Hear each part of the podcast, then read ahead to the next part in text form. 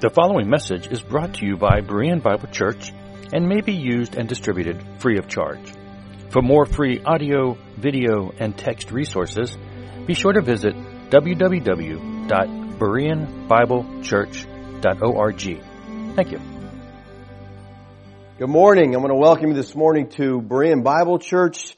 We're continuing our study through the fourth gospel, and I want to remind you and I want to keep reminding you that this gospel was primarily written to bring people to faith in Christ.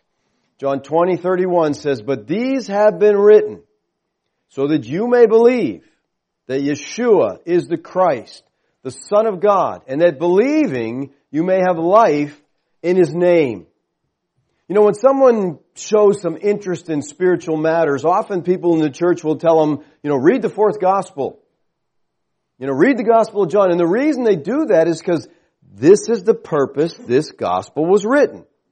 It was written to bring people to faith. Now, we are currently in chapter 7. Let me ask you a few questions here to set the context. The events of chapter 7 take place where? Where? Jerusalem. Okay, more specifically? The Jewish temple in Jerusalem. That's, that's where they're at. That's where this is taking place. Alright? What's happening in the temple?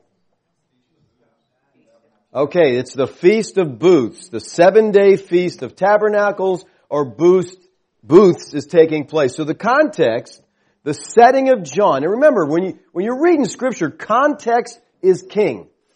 You have to know the context or you just end up pulling things out and making them mean whatever you want them to mean. So the context at the setting of chapter 7 and 8 is Yeshua's visit to Jerusalem at the Feast of Tabernacles. And I think understanding some of the rituals of this feast in Yeshua's time will give us background material for understanding what is really happening here. Now, the Jews held the Feast of Tabernacles in really high esteem. For almost a thousand years when the events of our text have taken place. Back in 1 Kings chapter 8 and verse 2, we see the dedication of Solomon's temple, which took place approximately 960 BC. The dedication of the temple took place in conjunction with the Feast of Tabernacles. And for that reason, the Jews, even in Yeshua's time, saw a special connection between the temple and the feast. Now you gotta hang on to that, okay? Put that in your thinking somewhere. There's a connection between this feast and the temple in Zechariah chapter 14 verse 17 warns that rain will be withheld if tabernacles is not properly celebrated. Zechariah 14 says, Then it will come about that any who are left in all the nations that went against Jerusalem will go up from year to year to worship the King, Yahweh of hosts, and to celebrate the Feast of Booths.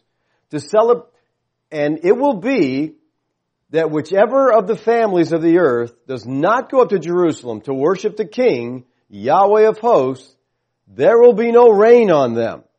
Now, you gotta connect these things here. We're connecting King, the Feast of Booths, and no rain. This was a festival that celebrated water. So here we see these things are connected. Now, in a land where rain is scarce, in a very dry land, water is a really important commodity, and water is a picture of salvation. I think you can understand that. If you don't have water, you die. So water will save you. Now we're not talking about eternal salvation, but physical salvation. The Tanakh uses the term living water as a metaphor for Yahweh. So Tabernacles is the seventh feast. There's seven of them. It lasts for seven days. The number seven is the biblical number of completion. So this is the grand finale in God's plan of redemption. Because these feasts lay out a picture of God's plan of salvation. And this is the final feast. This is Yahweh dwelling with His people. Now the Feast of Tabernacle was known as the most joyous of all the feasts. It was the most important, the most prominent feast. It's mentioned more often in scripture than any other feast. And it was referred to by the ancient rabbis as simply as the holiday, because it was the most prominent one. Each morning during the Feast of Tabernacles, a water libation, uh, a sacrificial pouring out of water, was offered to Yahweh. And the pouring out of water represented God's provision in the wilderness in the past, where the water came from the rock to provide for them, and his provision of refreshment and cleansing in the messianic age. So it looked backwards and it remembered what God had done for them in the wilderness. It looked forward from their time point of what God would do for them in the messianic age. And the Jews regarded God's provision of water in the wilderness and rain in the land as harbingers of his great blessings on the nation under Messiah's reign. So thus the water rite in the Feast of Tabernacles had strong messianic connotations. And this ritual was a symbolic prophetic prayer for the coming of the Messiah who would be the source of God's blessing. So this whole thing, all the feasts really, they're about Messiah. And this is about Messiah and about the blessings of water. Now shortly after dawn in the morning, while they're preparing the sacrifices that are going to be sacrificed that day, the high priest was accompanied by a joyous procession of music and worshipers down to the pool of Siloam. And you can see the temple there and the pool's down there. They would go down to the pool. This whole group, they're singing their songs. They're having a great time. The high priest carried a golden pitcher capable of holding about a quart of water. He would carefully dip the pitcher in the pool and bring it back to the Temple Mount. Now, this was intended to represent water that flowed from the rock when Moses struck the rock and provided for them in the wilderness. Now, the Siloam pool is fed by the Gihon spring, which is the only source of water for the entire city of Jerusalem. Now, does the name Gihon ring a bell? Gihon Spring. Where have we heard that? It's the name of one of the rivers that flows out of Eden to nourish the earth in Genesis 2:13. Okay, so this water is coming from the Garden of Eden.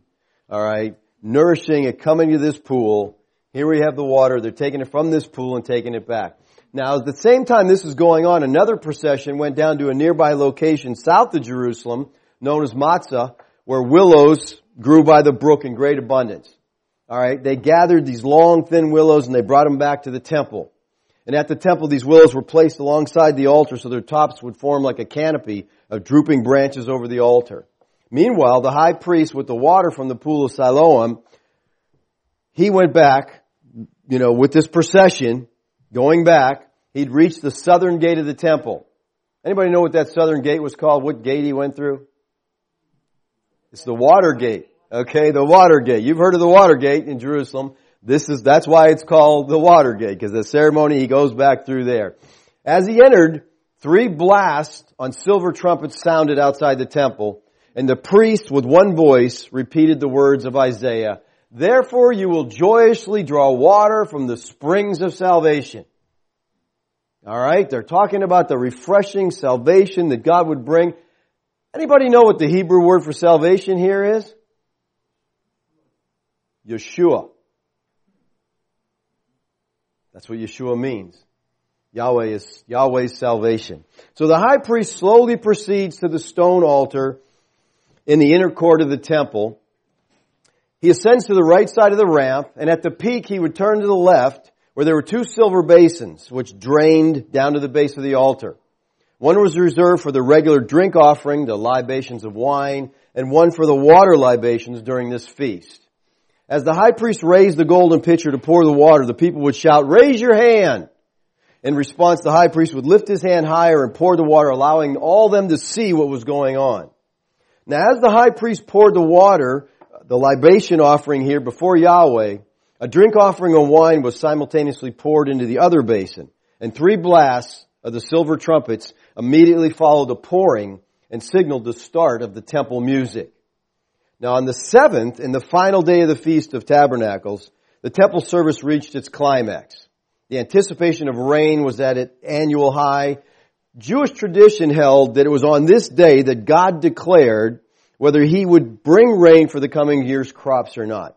And I'm not sure, I couldn't really find how God declared that to him, but this was what they were expecting on this day. The Lord's going to tell us if He's going to provide for our crops this year. On this final day of the feast, the temple water pouring ritual took on great importance.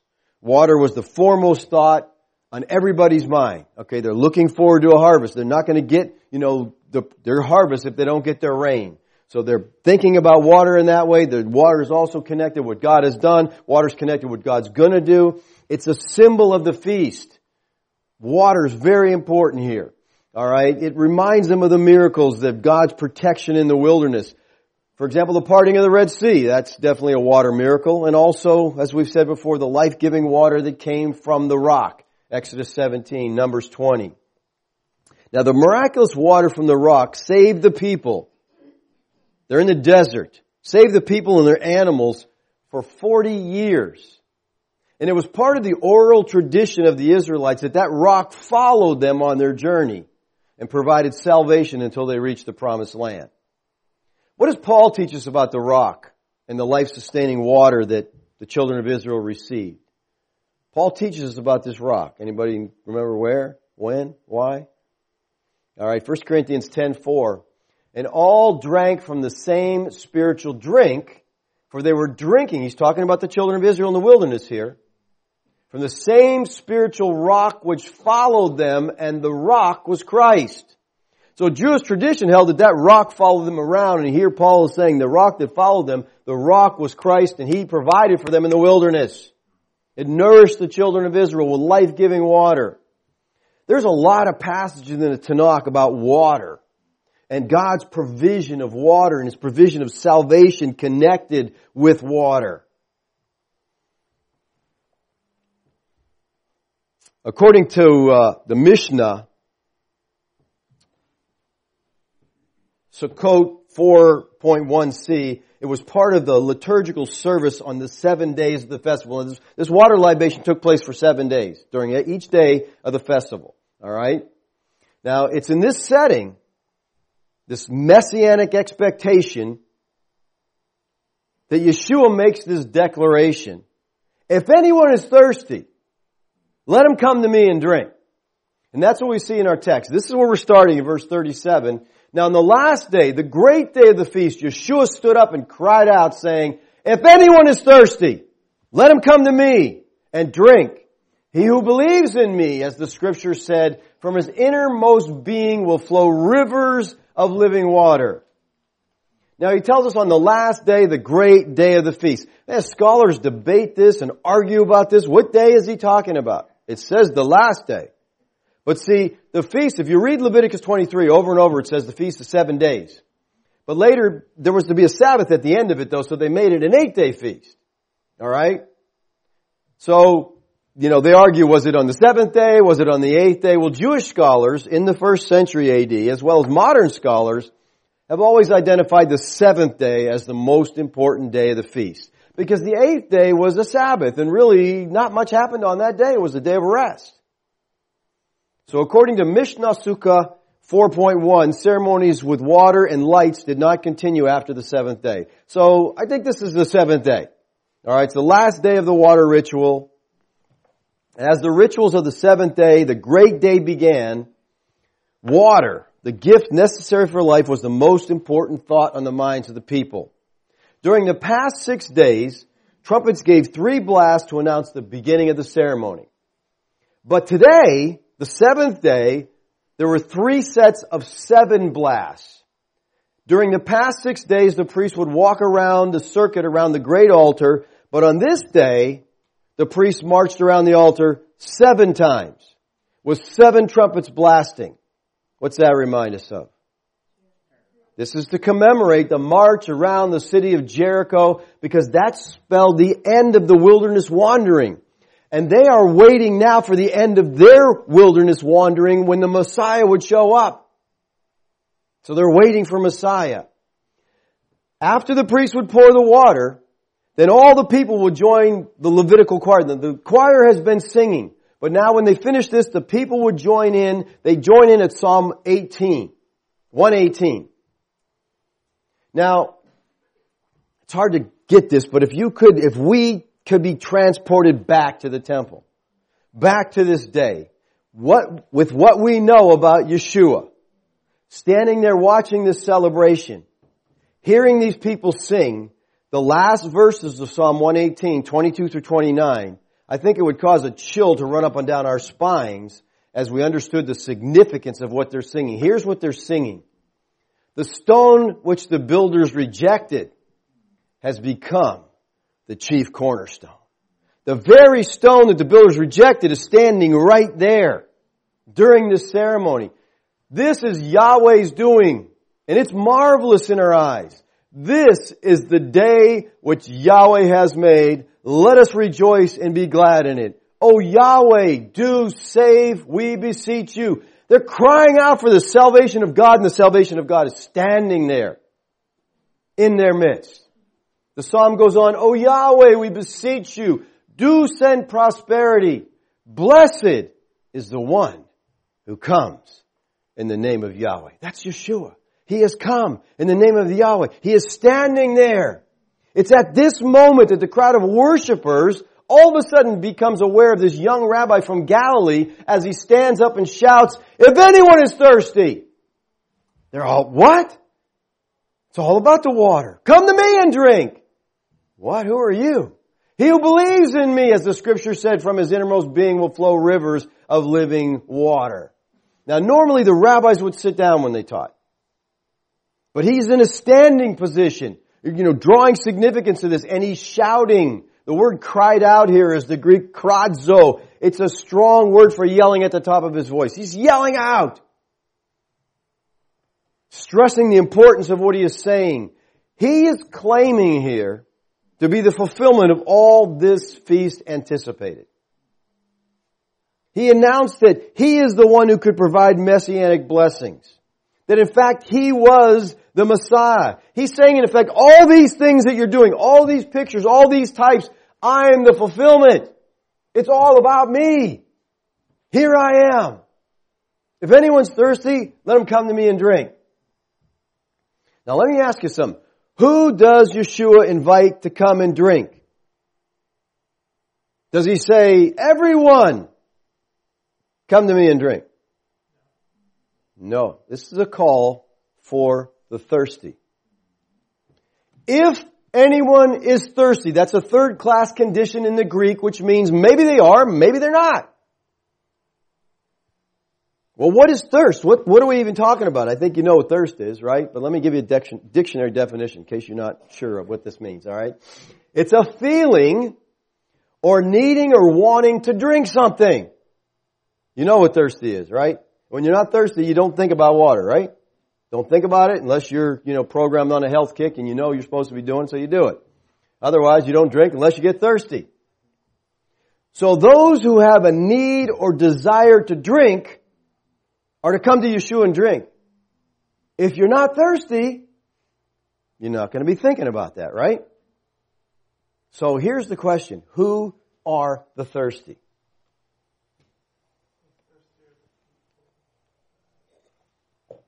Who, who are the thirsty? Who's he inviting here? Well, let me give you a hint. Remember the context, okay? Chapter 6 is part of the context of this book what was chapter 6 all about? What did we learn in chapter 6? Alright, the sovereignty of God in salvation. So who are the thirsty? Well, let's look at John 6:44. No one can come to me. Get that. Blank statement. No one can come.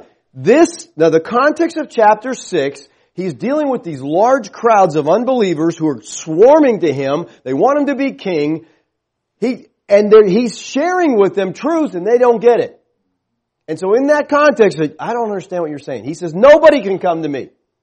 I'm calling you, but you can't do it. Why? Unless, oh, something has to happen? Right. What has to happen? The Father who sent me draws him. Unless God draws you, you can't come to me.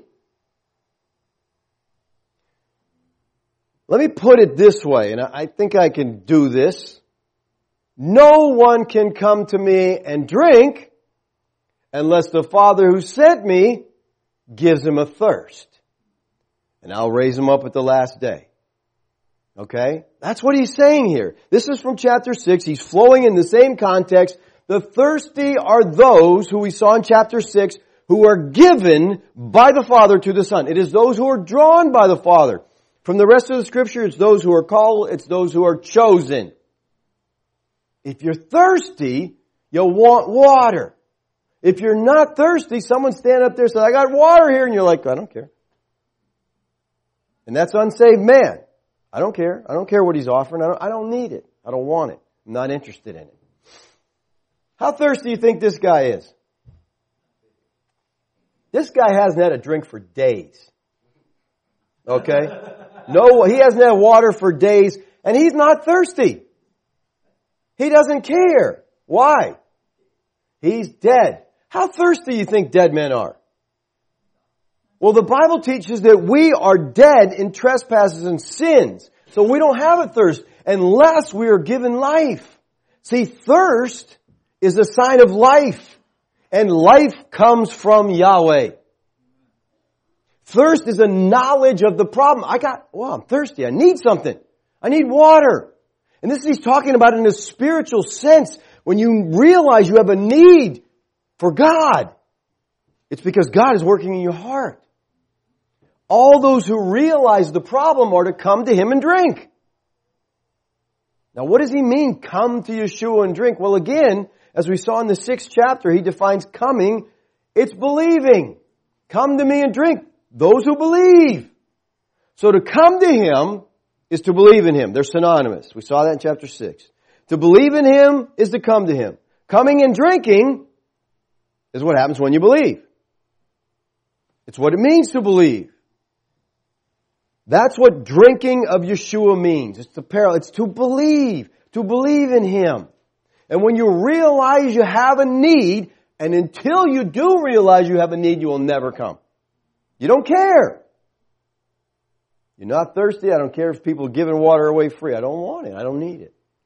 But if you've been out of, you haven't had a drink for days and you see someone offering free water, you're pretty excited about that. Okay? Because you realize you have a need. He says in verse 38, He who believes in me, as the scripture said, from his innermost being will flow rivers of living water. What is Yeshua claiming to be here? He's claiming to be the true rock from the wilderness wandering. This is what Paul says. As you read through this fourth gospel, you see over and over that Yeshua keeps claiming to be fulfillment, the fulfillment of old covenant things, old covenant events. In chapter two, he claims to be the true temple. In chapter three, he claimed to be the brazen serpent that was lifted up. In chapter six, he claimed to be the true bread from heaven, the true manna. In chapter 7, he claims to be the rock. In chapter 8, we'll see that he claims to be the true light, the light-giving cloud by which Israel was guided through the wilderness. Yeshua is the true culmination of the old covenant situations, objects, ceremonies, and events which foreshadowed him. All these things, literally the whole old covenant, pictured Christ, pointing to Christ. But these feasts were all about redemption. Now verse 38 has been the subject of a lot of debate for a couple reasons. There's two basic problems with this verse. One of them is the passage, the scripture said. And so there's said, what did the scripture say? You know, from his innermost being will flow rivers of living water. And they're like, we can't find that quote. But he says the scripture said. Well, the second problem is his innermost being. They're arguing who is his? Is this referring to Yeshua or is this referring to the believer? Who's the source of water? Is it Yeshua or the believer? Well, let's start at the first one, the scripture. To which biblical passage is Yeshua referring when he says, from his innermost being will flow river, rivers of living water? Well, the problem is, this is not an exact quote from the Hebrew Tanakh or from the Septuagint, the Greek translation of the Old Testament. So people arguing, well, that's not a quote. Well, I think Yeshua is phrasing here this from the different scriptures that we see throughout there, different passages that are relevant. I mean, there's so many passages in the Tanakh that talk about water and the importance of water. The Bible speaks over and over life-giving water that He provides. So I think that's, the scripture says this. You know, it's like if, like if I were to say, the Bible says that we're justified not by the works we do, but by faith in Yeshua. That's not an exact quote from anywhere. But the Bible teaches that. And I think that's what he's saying here. The scripture says this. Over and over the scripture talks about this. We'll look at some of them in a minute here. Then the second one he says, from his innermost being will flow rivers of living water. Who is the antecedent of his innermost being? And scholars are divided on this. But I think most side with the idea that it's probably the believer he's talking about here. Because he says, he who believes in me, that's the believer, as the scripture said, from his. So the antecedent would be the believer. Now this doesn't mean that Yeshua was saying that we are the source of living water. The living water here is a reference to the Holy Spirit. We see that elsewhere in the Gospels. And it's Yeshua who pours out the Spirit. We already saw this in chapter 4.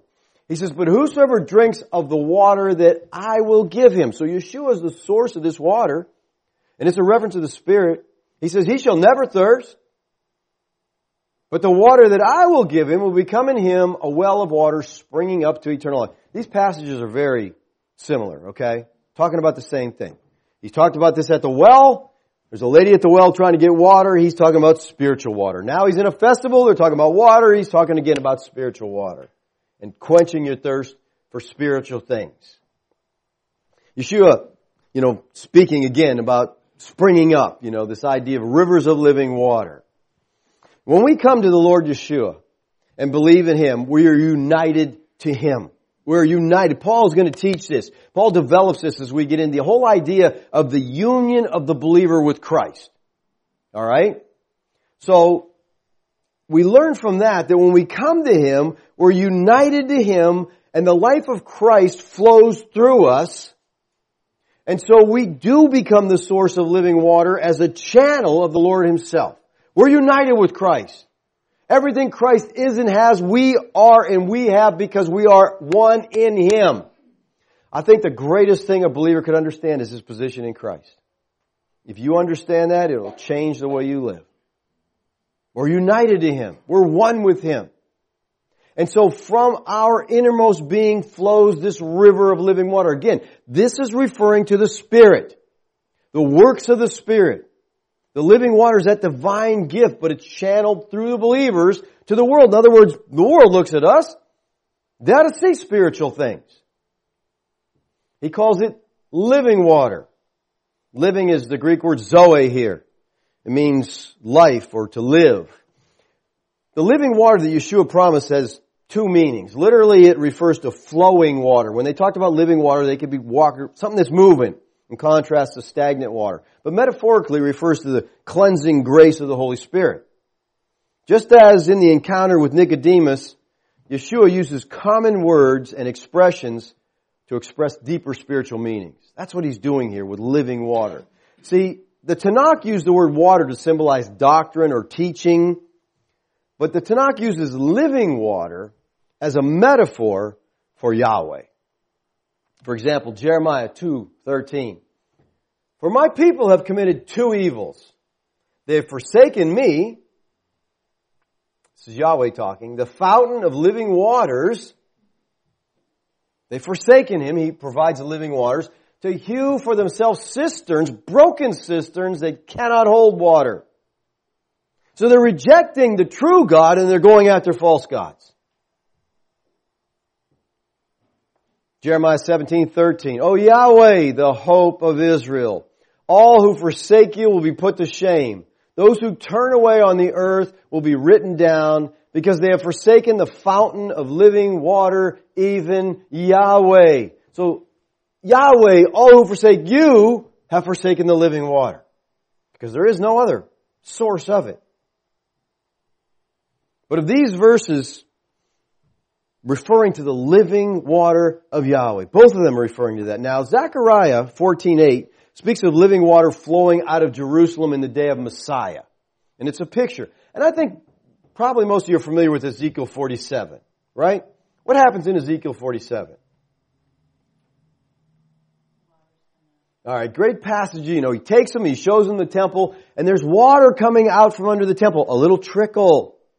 And he takes them a thousand furlong, and it's up to the ankles. Takes them a thousand more, it's up to the knees. Takes them a thousand more, it's up to the waist. Takes them a thousand more, it's so deep, you could swim in it. This water is just flowing out from the temple. Keep that in mind. The temple was where the water comes from. Ezekiel 47, 9. It will come about that every living creature which swarms in every place where the river goes, this is the water is coming out of the temple, will live. See, this water brings life. And there will be very many fish, for these waters go there, and the others become fresh. So everything will live where the river goes. This is a river of life. And it's flowing from out from underneath the temple. Now what's interesting about Ezekiel 47, if you go to Revelation, you find the same idea. The river flowing, bringing life. The Greek phrase living water might also be translated water of living or the water of life. So here's this water coming out of the temple. Now remember, in, in, chapter 2, Yeshua taught us that He was the true temple. So the water's coming from Him. He is the temple. He's providing the living waters, which is spiritual life. That's what he's talking about, spiritual life. Now the water in Ezekiel 47 would flow from beneath the temple, which now is Yeshua. The water's coming from him. He is providing. He's the new temple. He's providing the water of life. From now on, Yeshua is saying the center and the source of the world's life was no longer the temple in Jerusalem. But Yeshua himself is the new temple. In both the Ezekiel passage and in Revelation, we see this river flowing from the throne of God and the Lamb, which is of course the temple. And as we're told in Revelation, the temple of the New Jerusalem is in fact God and Christ the Lamb. He is the temple. The inexhaustible mosaic supply of living water in the wilderness was now found in Yeshua, the rock. But this he spake, it says, of the Spirit, whom those who believed in him were to receive, for the Spirit was not yet given because Yeshua was not yet glorified. This he spoke of the Spirit. In other words, rivers of living water is a reference to the ministry of the Spirit. He provides life, whom those who believed in him were to receive. They were to receive the Spirit. In other words, you see, they haven't received it yet. You're gonna receive it, he says, when? When did the Spirit come? Pentecost, the birth of the church. That was the promise. Alright? And this includes all subsequent believers of the church age in addition to those at that day. The waters came at Pentecost. For the Spirit, he says, was not yet given at that time. Now, the King James Version and the New American Standard Version both, both place the word given in italics. When a word is in italics, what's it mean? It's not in the text.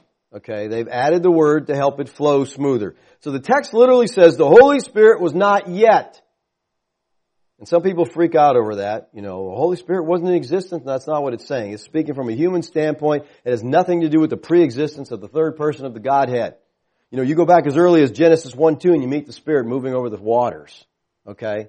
So the Spirit hadn't come in his new covenant ministry of indwelling believers. That began at Pentecost after Yeshua was glorified. Look at John 16, 7. But I tell you the truth, it's to your advantage that I go away. For if I do not go away, the helper, that's the Holy Spirit, will not come to you. But if I go away, I'll send him to you. So on the day of Pentecost, after the Lord was glorified, he sent the Spirit who came with power. Look at Acts 1, 4 and 5, what Yeshua tells his disciples. Gathering them together, he commanded them not to leave Jerusalem, but to wait. For the Father had, what the Father had promised, which he said, you heard from me, for John baptized with water, but you will be baptized with the Holy Spirit not many days from now. So the Father promised the Spirit, he says, you're going to get it not many days from now. Now, Again, we have to take into account here audience relevance. He's speaking to his disciples pre-Pentecost. You know, there are people today, and I'm sure you know, that teach that a person does not receive the Holy Spirit when they believe. You aware of that teaching? They, they receive the forgiveness of sins when they trust Christ. But later at some moment in time, you know, they receive the Holy Spirit by praying through or through self-surrender. or Some, you know, and many of these groups say, the evidence that you got the Spirit is what? Speaking in tongues. So if you don't speak in tongues, you don't have evidence of the Spirit, and therefore, you know, you gotta try to get the Spirit even though you're a Christian. Well, that's not biblical at all, okay? Again, you have, and they'll pull passages like this, you know, they promised, well, they promised because it hadn't come yet. You gotta know what time period you're looking at. Alright? They teach this idea of a second work of grace. You're saved, but now you gotta work to get the, no, listen, when you're saved, you get it all. Okay? There's not anything held back from you. It's not like if you be good, you'll get the rest of this. No, you get it all at the moment of salvation. You get Christ when you believe. And all that He is and has, you get that at the moment of salvation. Lazarus says here that, but this he spoke of the Spirit whom those who believed in Him were to receive. They were gonna get it. All who believe were gonna get it. Paul put it this way in Romans. However, you are not in the flesh but in the Spirit. To be in the flesh is to not have Christ, alright? You're in the Spirit. If indeed, he says, the Spirit of God dwells in you, but if any man does not have the Spirit of Christ, he does not belong to him. So if you don't have the Holy Spirit, you don't belong to Christ. You're not a Christian. You're not a believer. All believers, every believer has been baptized by the Holy Spirit. 1 Corinthians 12, 13, Paul says, for by one Spirit, we were all baptized into one body, whether Jews or Greeks, whether slaves or free, and we're all made to drink of the one Spirit. We're all baptized. Since Pentecost, now, this changed at Pentecost because prior to Pentecost, the Spirit hadn't come. Once Pentecost, once the Spirit came, everybody who trusts in Christ receives the Holy Spirit. All believers, every one of us have the rivers of living water flowing through their innermost being. Again, that's a reference to the work of the Holy Spirit, right? So let me ask you this. Is this evident in you? Is the work of the Spirit, is it obvious that the Spirit resides in you? How do you know that? Well, I think you should see it, right? The Bible talks about this. It's, you know, it's rivers of living water flowing from your innermost being. Now Lazarus, this is, these are the words of the Lord. The Lord standing at the festival. He gives us His words. And then we get the comment on the, what the people, how the people respond to this, okay? Again, it's water ceremony. All this about water. And he stands up and claims to be, I'm the fulfillment of all this. And they're like, what? So what's their going to response going to be? How do the people react to this? Like, wow, this is great. Here he is, finally. Well, verse 40 says, some of the people therefore, when they heard these words, saying, this certainly is the prophet. So some of them think, yeah, this is the prophet. What prophet? What's the prophet? Who's the prophet? This is referring specifically to the prophet that Moses had written about in Deuteronomy 18, that God told Moses was he was going to bring. Let's look at Deuteronomy 18 because it's important to understand who this prophet is because this is who they're calling Yeshua. Yahweh said to me, then have I spoken well. I will raise up a prophet from among their countrymen like you. I will put my words in his mouth. So he's promising, I'm going to raise up a prophet like you, Moses, another one like Moses, and I'm going to put my words in this prophet's mouth. Now, Yeshua claims this for himself. He claims to have the very words of God put in his mouth in John 12, 49. For I did not speak on my own initiative, but the Father himself who sent me has given me a commandment as to what to say and what to speak. See, he is speaking only the words that come from the Father. He's not speaking on his own initiative because he is the prophet. He goes on to say, and he shall speak to them all that I command him. It shall come about, now watch this part, whoever will not listen to my words, which he shall speak in my name, I myself will require it of him. So God says, I'm going to raise up a prophet like you, Moses, and they better listen to him. Because if they don't listen to this prophet, they're cut off from the people. We're told in Acts 3. So if they thought that he was the prophet, they better be listening to everything he's saying. And what's he saying? He's saying, I'm Yahweh.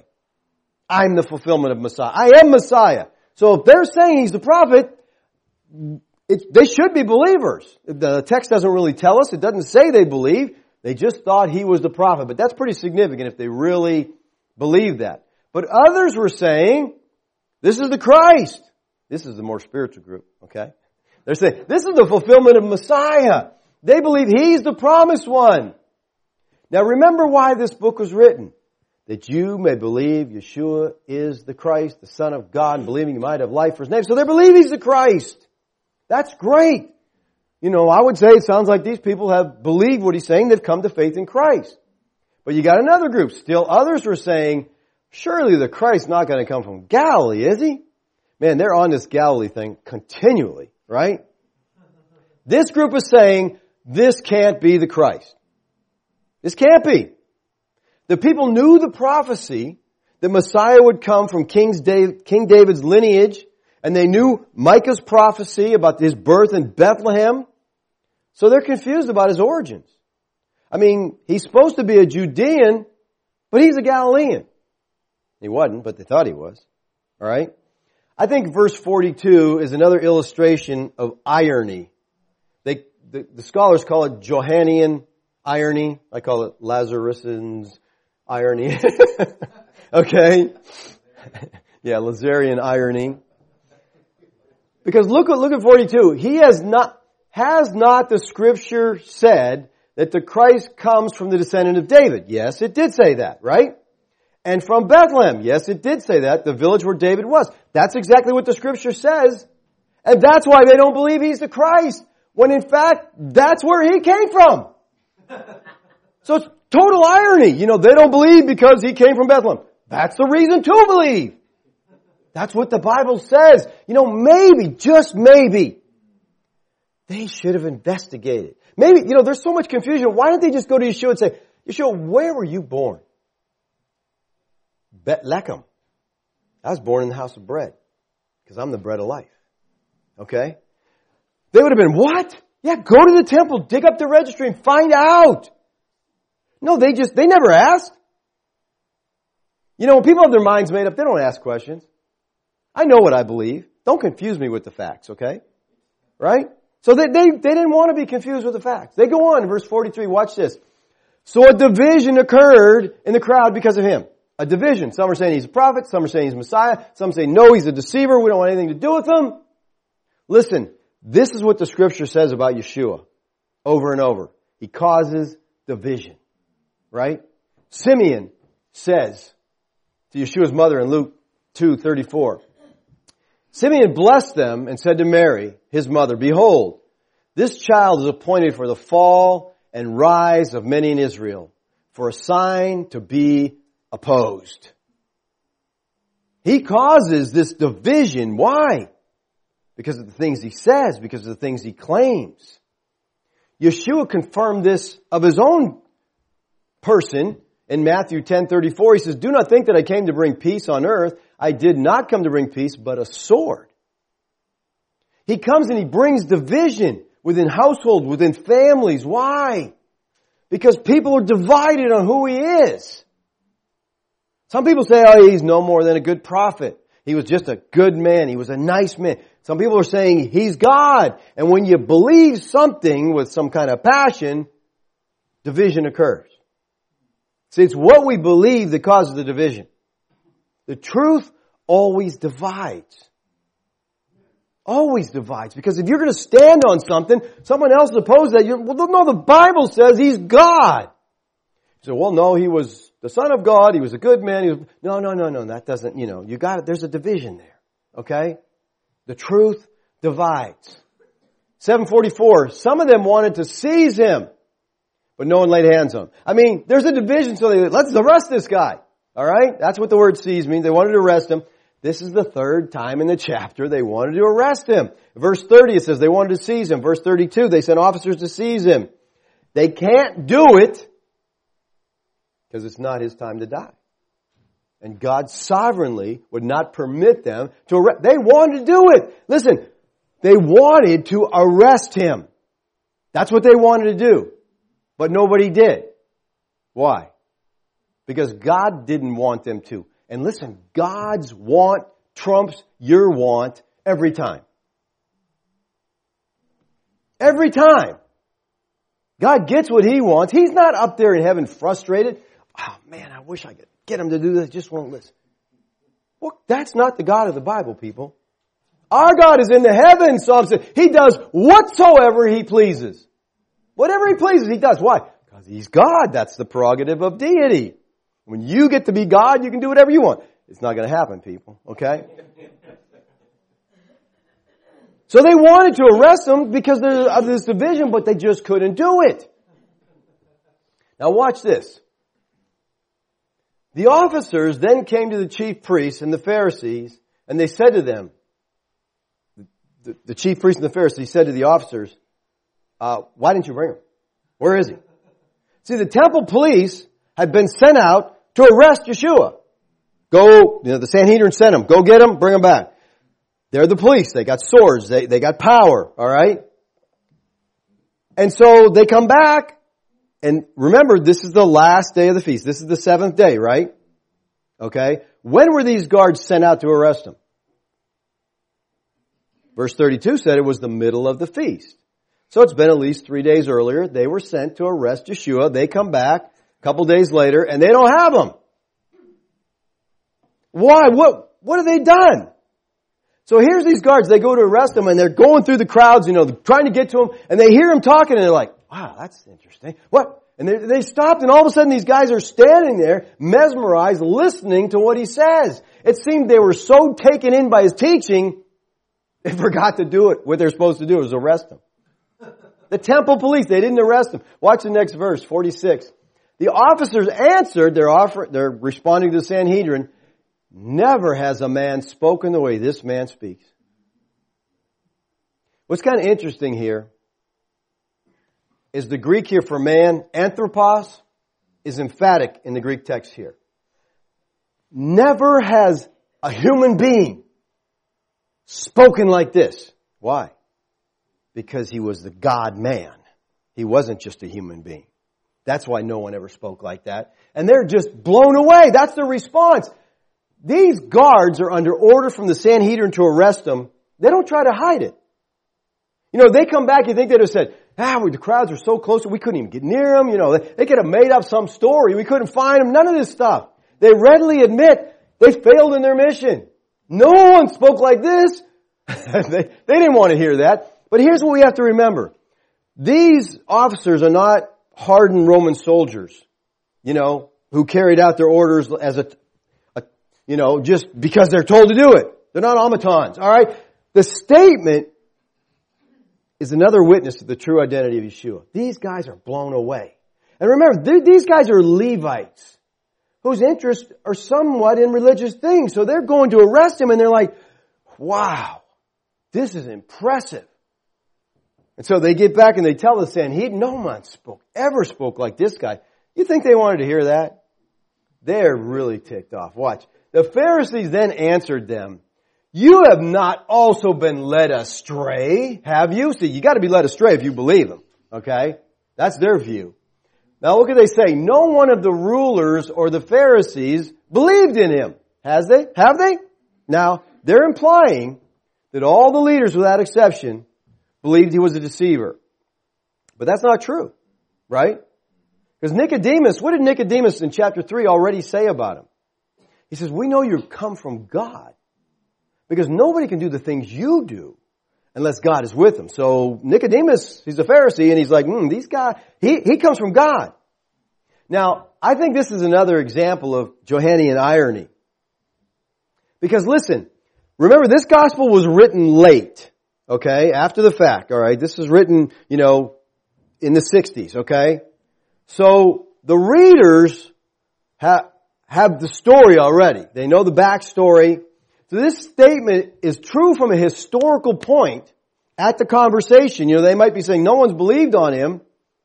But to the readers of this gospel, some 30 some years later, when they say none of the Pharisees have believed in him, what would they say? You know of any Pharisees that believed in Yeshua? Got any names for me? Name a Pharisee that believed in him. Okay. Probably one of the most famous Pharisees of all, huh? The Apostle Paul? Did he believe? wrote most of the New Testament.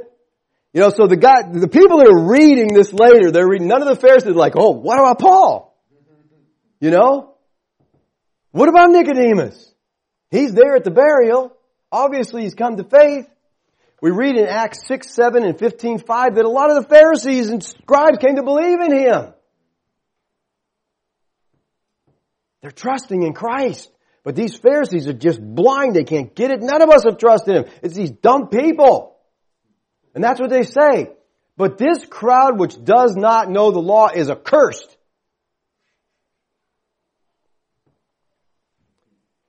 There's considerable evidence that the Pharisees considered themselves superior to the common people who didn't devote themselves to, didn't devote their lives to the study of the law.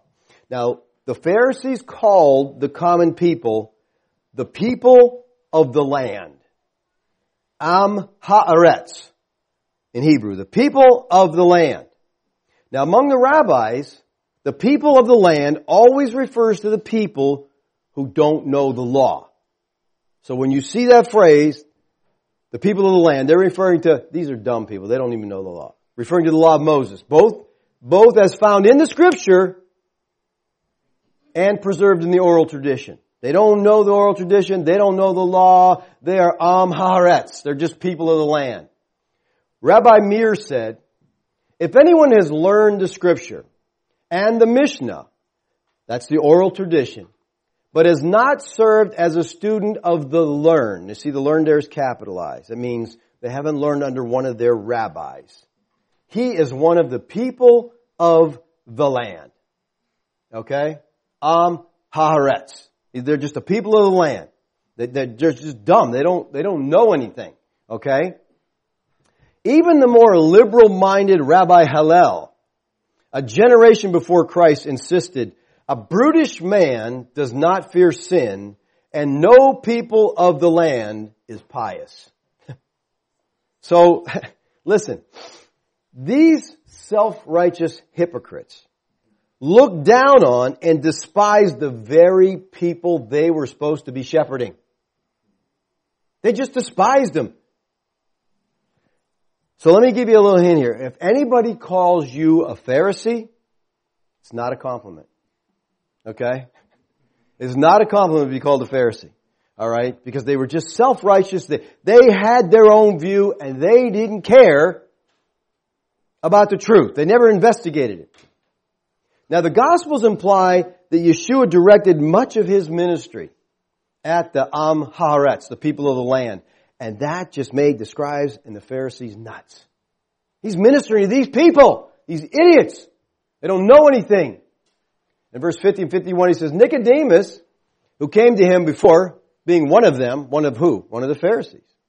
He was a Pharisee. He said to the Pharisees, our law, so, you know, these guys are all big about the law and holding the law and knowing the law. He says, our law does not judge a man unless it first hears him and knows what he is doing, does it? In other words, wait a minute, you guys, you're trying to condemn him and you really haven't, you know, looked into this right. This is ironic that Nicodemus' question, it reflects the command we saw earlier from Yeshua in John 7, 24, where he says, don't judge by appearance, but judge by a righteous standard. They weren't judging righteously. If they would have just asked Yeshua where he was born, it could have cleared up a lot of their problems. But they didn't really care about that, alright? Their judgment was based upon jealousy. Because the people were starting to follow him instead of them. When he spoke, he spoke against them over and over. Read Matthew 23. Woe unto you, scribes and Pharisees! Woe is a pronouncement of damnation. Woe unto you, scribes and Pharisees, over and over. Hypocrites! Whited sepulchres! He goes on, I mean, he's just ripping them apart. And so they don't like him. And the people are following him. The rabbis taught, unless a mortal hears the pleas that a man can put forward, is not able to give judgment. See, they violated their own rules though. They were judging him anyway. They didn't care. They just hated him. 52. They answered him. Now, this is Nicodemus. Nicodemus says, you know, hey, you gotta, let's do this righteously. Let's judge according to the law. So they answered Nicodemus, you are not also from Galilee? Are you? They can't refute his logic, okay? So what do they do? When you're in an argument with someone and you're losing, what do you do? You attack the person. I mean, that's a poor way to debate, okay? But when you do that, you're not trying to arrive at the truth, you're just trying to win an argument. Okay, so when a person gets something on you and you realize you're losing, you just go at that person. So that's what they do. They say, Nicodemus, you're from Galilee too? They charge him. Listen, this is a major insult to a Judean. You hick? That's a hick town. A northern hick town, those people don't know anything. You one of them? Listen, what they're doing here is they're mocking one of their own Sanhedrin members. They mock them. These guys are sick. If you don't agree with them, they don't care which side you're on. They're, you're against them and they come at you. He just asked them, what about the law? Doesn't our law teach this? And they're like, you Galilean. And they blast the guy. They don't care about truth. They don't care. Now watch what these, watch what these guys say. Search and see. No prophet arises out of Galilee. See, these are, they were big on this. What's wrong with that phrase? Search and see. No prophet arises out of Galilee. Well, one of the things that's wrong with that is Jonah. You ever heard of Jonah, the prophet? You know where he's from? Galilee. 2 Kings 14:25. Hosea was from Galilee. Nahum was from Galilee. Probably Elijah and Elisha were also from Galilee, as was Amos. So, you know, this is a problem. You read that and you say, search and see, no prophet. Well, yeah, there was a lot of prophets from Galilee. So what are they saying? Some try to help them out and say what they meant was the prophet. Search and see that the prophet does not arise out of Galilee. Okay? But, you know, that, there's not really textual justification for that. Some say in the heat of the anger, they just overlook the facts. That's possible. You know, you get that way, you just start, you know, supporting your view it doesn't matter if it lines up or not. I just got to win this argument, so you're supporting your view. Another suggestion, and this kind of goes along, I think both of these last two are probably right, that Sanhedrin didn't know the scriptures as well as they thought. No prophet arises out of Galilee. Yeah, there's quite a few. You ever heard of Jonah? Everybody knew about Jonah. Oh, there's a lot of other prophets. The Babylonian Talmud later stated this. There was not a tribe in Israel from which there did not come prophets. But these guys are saying, no, no, no, no prophet comes from Galilee. They made two errors. Jonah was from Galilee. Yeshua was not. Okay? That was a total mix-up. He was from Bethlehem of Jew. He was the seed of David according to the flesh. He was the messianic king as prophesied in the Tanakh, but they were so disinterested because they'd already made up their minds. They never even bothered to ask him, where were you born? Now notice how our author, Lazarus, I believe Lazarus wrote not only the Gospel of John, he wrote 1st, 2nd, 3rd John, and Revelation. Alright? Now notice how he closes the book of Revelation. The Spirit and the bride say come. Alright, we know who the Spirit is. Who's the bride? That's the church. And let the one who hears say come. And let the one who is thirsty come. Hey, if you're thirsty, look at that. Yeshua said, if anyone is thirsty, let him come. Revelation says, if anyone is thirsty, come. And let the one who wishes take the water of life without cost. This is a call to salvation. And all the commentators stress this is a universal call that goes out to everybody. I agree it's a universal call, but it doesn't go out to everybody. Who's it going out to? The thirsty. If you're thirsty, come on. He doesn't say anything about the non-thirsty. It's a call to salvation. Would you agree with me on that? Do this. All right, but he, but follow with me on this now, okay? Because this is where the church gets tripped up. This is Revelation 22, which speaks about the new heavens and the new earth, right? Now dispensationalism teaches that the new heavens and the new earth are the eternal state.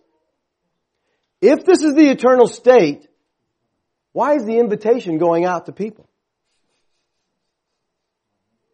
I'd like someone to answer that question for me, okay? Why is the invitation going out? Well, the invitation is going out still because listen, the new heaven and the new earth is synonymous with the new covenant, which is synonymous with the church. And from the church goes forth the water of life for the healing of the nations. We are now believers living in the new heavens and new earth. We are the new Jerusalem, which is the body of Christ. Yeshua and his Father are among us, and we don't need a temple. Why? We don't need any of the rituals and the ceremonies in the old service of the old heaven and earth because we are in God's presence now. And from our innermost being flows this living water. And it's my prayer that as believers, that the work of the Spirit would be obvious in our lives to all we come in contact with. You know, it's very important to believe the truths, but it's also very important to live out the truths that we believe. And we should be separate from people of the world. We should look different, act different, talk different, be different. Because we are different. From our innermost being flows the Spirit. If you want to be different, all you got to do is focus on Yeshua's second command, which is what? Love your neighbor as yourself. Boy, you want to stand out in the world? And if you're not sure what that is, Matthew 5, 6, and 7 will spell it out for you. Okay? Love your neighbor as yourself. This demonstrates, I mean, people don't do, people, our world is filled with hate and discontent. You be a person that loves your neighbor, you're going to stand out. People are going to see that. Let's pray. Father, we thank you for your word. Lord, it's easy for us to look at these Pharisees and Sadducees and mock and ridicule them for their blindness. But Lord, we know from chapter 6 that they're blind because you hadn't opened their eyes. Father, we thank you that all the thirsty are invited to come. Everybody, anyone, rich, poor, black, white, slave, free, men, woman, anyone who's thirsty can come. Thank you, Lord, for that. I pray that we as your church would continue to call out to the thirsty to come, to take the water of life freely. Thank you, Lord, for your awesome invitation of salvation to all who are thirsty. Amen.